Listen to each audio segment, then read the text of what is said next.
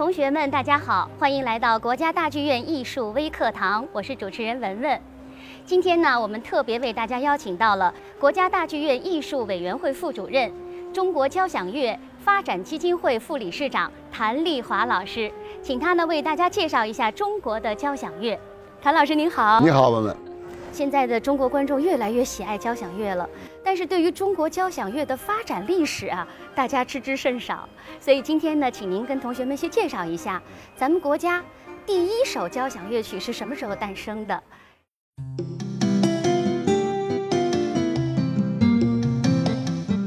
因为我在最近做两件事儿，一个呢是建国七十周年叫时代交响，另外一个就是中国的百年交响。就是从一九一九年，今年是一百年，所以说呢，中国交响乐发展到今天，我们的历史比起西方来，那相差四五百年了，差了很多。但是中国的发展非常快。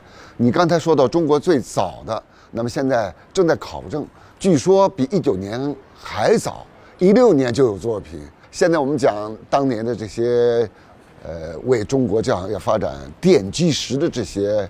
先知们就包括现在讲肖友梅，就肖友梅先生在一九一九年写了作品，包括后来的黄自先生，但是那些年呀谈不到是交响乐，是交响音乐的手法在写了一些管弦乐，嗯，比如说像黄自先生写了怀旧序曲啊等等，但是真正中国的交响乐发展还是应该是五十年代一个时期。第一个呃交响乐团是什么时候？那个上海交响乐团快到一百三十年的历史，它的前身。是上海工部局，就是租界的，一八八一年成立的一个乐团，那是全是外国人。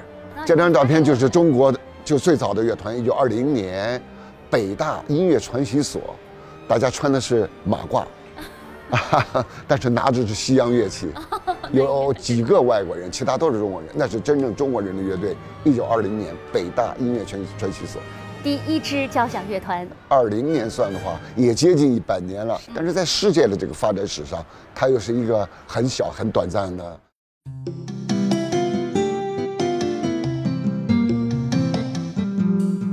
一九二九年，黄自先生的怀自管弦乐序曲也九十年了，但是那时候写的很少。到一九三四年，姜文野先生的一首管弦乐叫《台湾舞曲》，那是一九三四年。姜文野先生是在日本学习音乐的，那个作品也写在日本。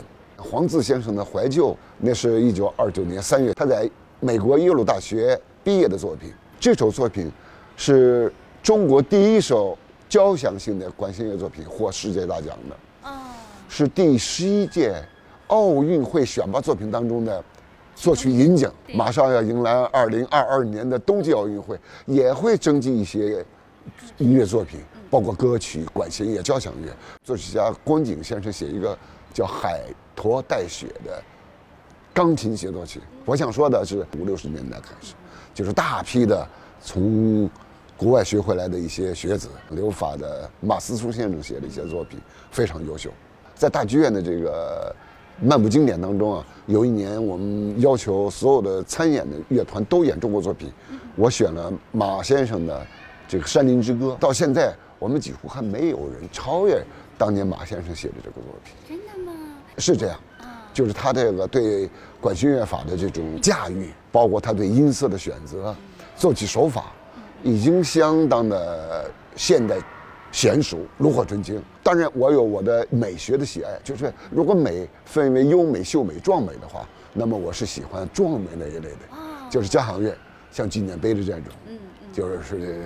是描写人深刻的内心，和展现那种呃波澜壮阔的一种时代的一些大事件这一类，它最适合交响乐的表达，交响乐的那种震撼，交响乐那无法比拟的那种丰富的表现手段。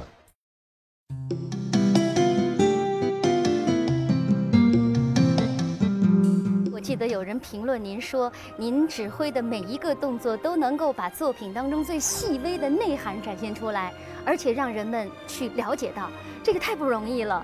因为您想啊，所有的听交响乐的人是仁者见仁，智者见智，但是在您的指挥下，大家都能感受到最细腻的那个部分，是怎么做到的？这是必须的，因为一个指挥家就像一个指导施工的总工程师，他对他说要指挥的作品，就像指导施工的图纸，每一个细节都不容忽视啊。就像我们当年盖房子、大剧院这样的大的建筑，任何一个部位、一个结构，它都会对这个剧院的建设、建筑起到很重要的作用，不能小看。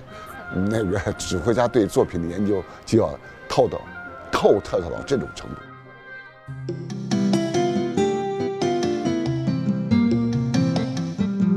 随着这个国家的经济的发展，精神追求呢会越来越迫切，越来越趋于高雅。比如说以前听听流行音乐啊，呃，听一段这个摇滚，就觉得哎呀不错了，挺知足的。可是很多人慢慢慢慢就说，哎，听说音乐里还有更高雅的，什么东西高雅？说交响乐。那么我们试试听听，就是所以说，人们会这个情不自禁的，他会有一种精神上的需求。这种需求就是对文化的需求，美好生活包括艺术，包括音乐，交响乐更是人们现在推崇的。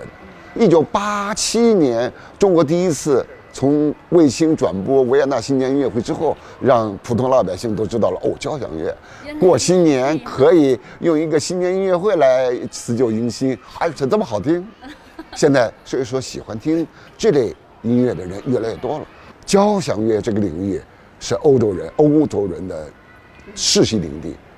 那么，衡量一个国家、一个地区，甚至一个城市现代文明的重要标志之一，包括是不是有一个像样的交响乐团，有一个很职业的音乐厅，还有很多的交响乐听众，这是衡量一个城市、一个国家啊，甚至一个城市现代文明的标志之一了。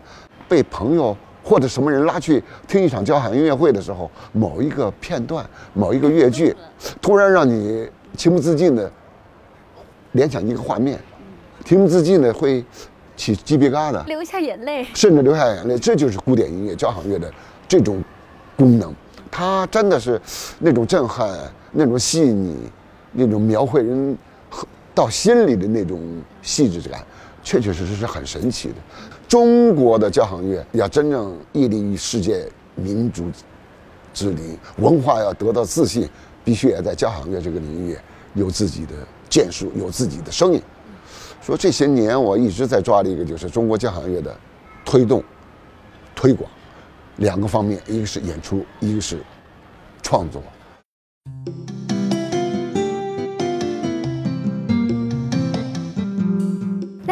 介绍几个大家耳熟能详的作品给同学们。我想大家可以先听一些比较通俗一些的。什么叫通俗的？嗯，好听，好听，上口，或者是耳熟能详。比如说管弦乐啊，像瑶族舞曲，这是少数民族的音乐，很有特点。到现在久演不衰，老演这个就说明它有生命力，大家喜欢。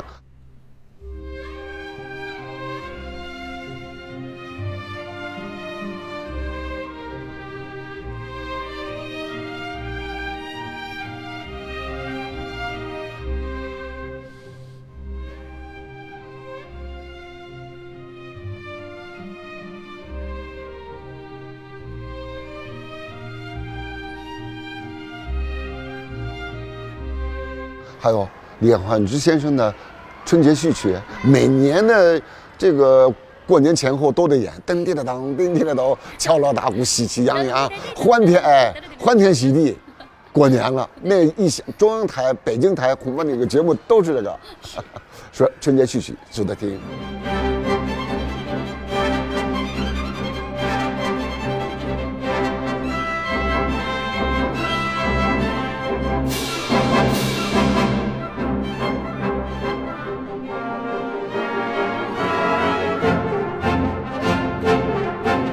像红色娘子军的音乐，值得大家去听一听。